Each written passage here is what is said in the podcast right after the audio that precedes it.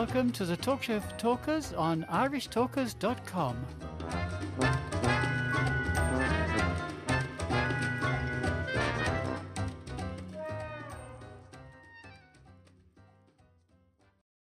Hello, Toastmasters, would be Toastmasters, listeners and friends. You're very welcome to the Talk Show for Talkers on irishtalkers.com. Our email address is info at irishtalkers.com. You can find us on Facebook as the Talk Show for Talkers.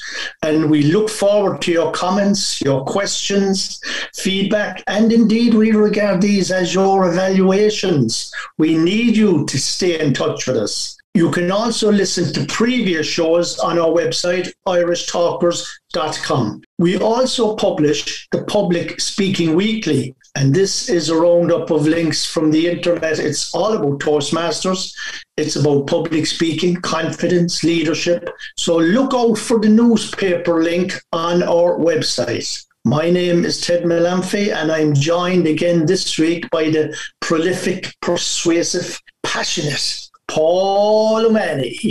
Listeners, thank you very much for, for listening. If you're a very first time listener, let me tell you, he's always like that. And thank you, Paul, for that. I take that as a compliment. And on today's show, we will have a word of the week. We will have a thought for the week, particularly a thought that will be relevant with all the other thoughts that are floating around in the world at this particular time. So I'm going to give you my thought for the week right away. And this is given to us by somebody who would have had who would have been very prominent in the 60s and 70s, particularly in America. Well, he was he was nearly regarded as the voice of America. He was certainly I remember there was a poll about him, and he was regarded as the most truthful person to listen to in America. So I, I thought that was an interesting one. War itself is, of course, a form of madness. It's hardly a civilized pursuit. It's amazing how we spend so much time inventing devices to kill each other and so little time working on how to achieve peace. I'm going to read that again. War itself is, of course, a form of madness. It's hardly a civilized pursuit. It's amazing how we spend so much time inventing devices to kill each other and so little time working on how to achieve peace. And that was given to us by the late, great Walter Cronkite. What would you think of that, Paul? And that was sometime in the 70s. And he was one of these correspondents on CS or, or, CBS. He was the man actually who delivered to America the time when John F. Kennedy was assassinated. He was also a man who let his feelings and thoughts be known on America's war in Vietnam. And some people say that because of some of the thoughts that he shared publicly, it may have been one of the things that persuaded President Johnson not to run for a second term. So, what, what do you think of those very relevant words of Walter Cronkite 50 years ago? Ted, I can't get past his name because Walter Cronkite is somebody who means a lot to me as a young person, as a teenager, and even into my early 20s. I can hear Walter Cronkite's voice as we're talking about him and well do I remember his uh, words during the Vietnam War. And I don't remember him during the assassination of President Kennedy, but I do remember him in the late 60s and early 70s. The idea of war as madness, that's what um, this quotation is about. And contrasting that with how little time we spend working on inventing ways of achieving peace Mm-hmm. The contrast of war and peace must be a theme that just about every one of our listeners are uh, have in the forefront of their mind in this week during which I mean since we were last uh, last recorded this podcast which was this day a week ago yes on that day there was if you like comparative peace in Europe and uh, now we have comparative war in Europe so Walter Cronkite is a good person to visit us. And I'm saying to myself that, you know, there must be a resonance with that quotation. Many people must be saying, this is madness. How can a place you could go on your holidays. Yes. A place you could fly to for the weekend with Ryanair and fly back again. How come a place like that could be in the state it's in? So I tell you what, Ted, I would like to talk a bit more with you about the situation that we're in right now. Maybe in a future episode in the next uh,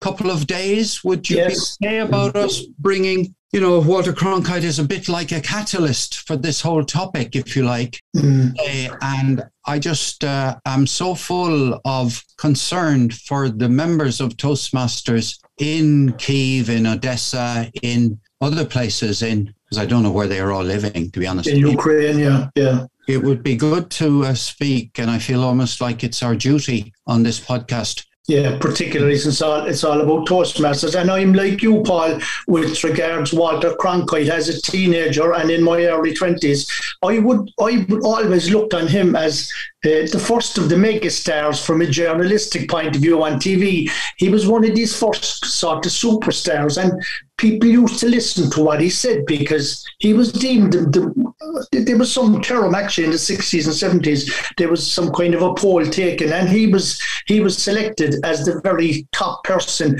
to um, what was it? The most truthful man in America, or words along that line anyway. Can't remember now exactly what it was. And how, how he resonates with us too. Well, with me anyway. He was born in 1916.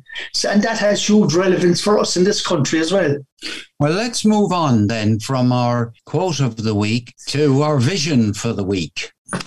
Our vision for this week is undoubtedly involves a hope that things will get better. But let me let me ask you, listeners, who said this that it was their vision to be the first choice provider of dynamic, high value, experiential communication and leadership skills development? Who said that to be the first choice provider of dynamic, high value, experiential communication and leadership skills development? Was it Ralph Smedley? Well, I'll tell you what, Ted, he may indeed have said it, but Toastmasters International has an envisaged future an envisaged future. It's on the Toastmasters International website. If you click on the About Us uh, button and you go to Mission, you're going to find that Toastmasters International has an envisaged future. So I thought I'd bring the word envision and envisage. See, we have envisaged and envisioned. Envision, oh dear, I'm falling over myself. We have envisaged and we have envisioned. Oh dear. Anyway, here's the word of the week. It's called envisage. E N V I S A G E. Envisage. And when Toastmasters International has has an envisioned future, that's the, the words are essentially the same. So to envisage, it's to think ahead and get a mental picture of a situation before it comes about. So my envisaged dinner tonight is hake with broccoli and a glass of wine, I imagine. So that is what I envisage will happen. I envisage that we'll increase our members in our club after the this round of renewals and the next period of the year, we'll increase our membership by 10%. That's something I envisage the word is handy to know because I suspect that those of you for whom English isn't your first language, and certainly me, since I can't pronounce it, um, go to the go to the international uh, our our website and you see the word envisioned. There, I got it right. Envisioned as opposed to envisaged. And to be honest, I don't know the difference between the two. But to have a vision, Toastmaster International doesn't say this is our vision. It says this is our envisioned future. So there's a word which has existed. Oh, yeah. Ted, do you want to guess? What century did the word first enter the English language? Which one, envision or envisage? Good question. Any one of them, Ted. Okay. Any one of them. 50, 15, 15th century. Ah, you're really good. That means somewhere in the 1400s. Does it? You're very close to it. In fact, it was 1660 that the word envisage Right. And came into the English language. And it comes from, I've even got a bit of paper here with it on it. Uh, for YouTube uh, watchers, you can see the We word. can't see it now, Paul, because you have a uh, you have a, a virtual background. We can't Ah, see it. Ah, well, never mind. Never mind. If you hold it up by your face there, no, that distance, we'll see it, all right. Ah, well, look, we're not. Yeah, we can see that now, all right. This is a podcast. So I've got this word here, and it's it's it comes from Latin. And it used to be, you know, a, a- an unpopular word people used to like, but it's become pretty popular in the 20th century. So it is uh, useful, a useful word to know, especially if you're discussing what's the Toastmasters vision. Well, we envisage that. Well, that's a great way to finish episode one of the talk show for talkers, Paul, and come back to us tomorrow because we have excerpt from one of the podcasts on the Toastmasters International website, and we'll share that with you and the thoughts of some very prominent Toastmasters. So we'll see you then.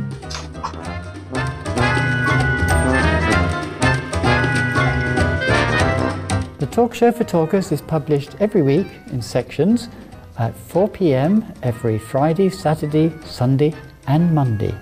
Go to our website, irishtalkers.com, for more information.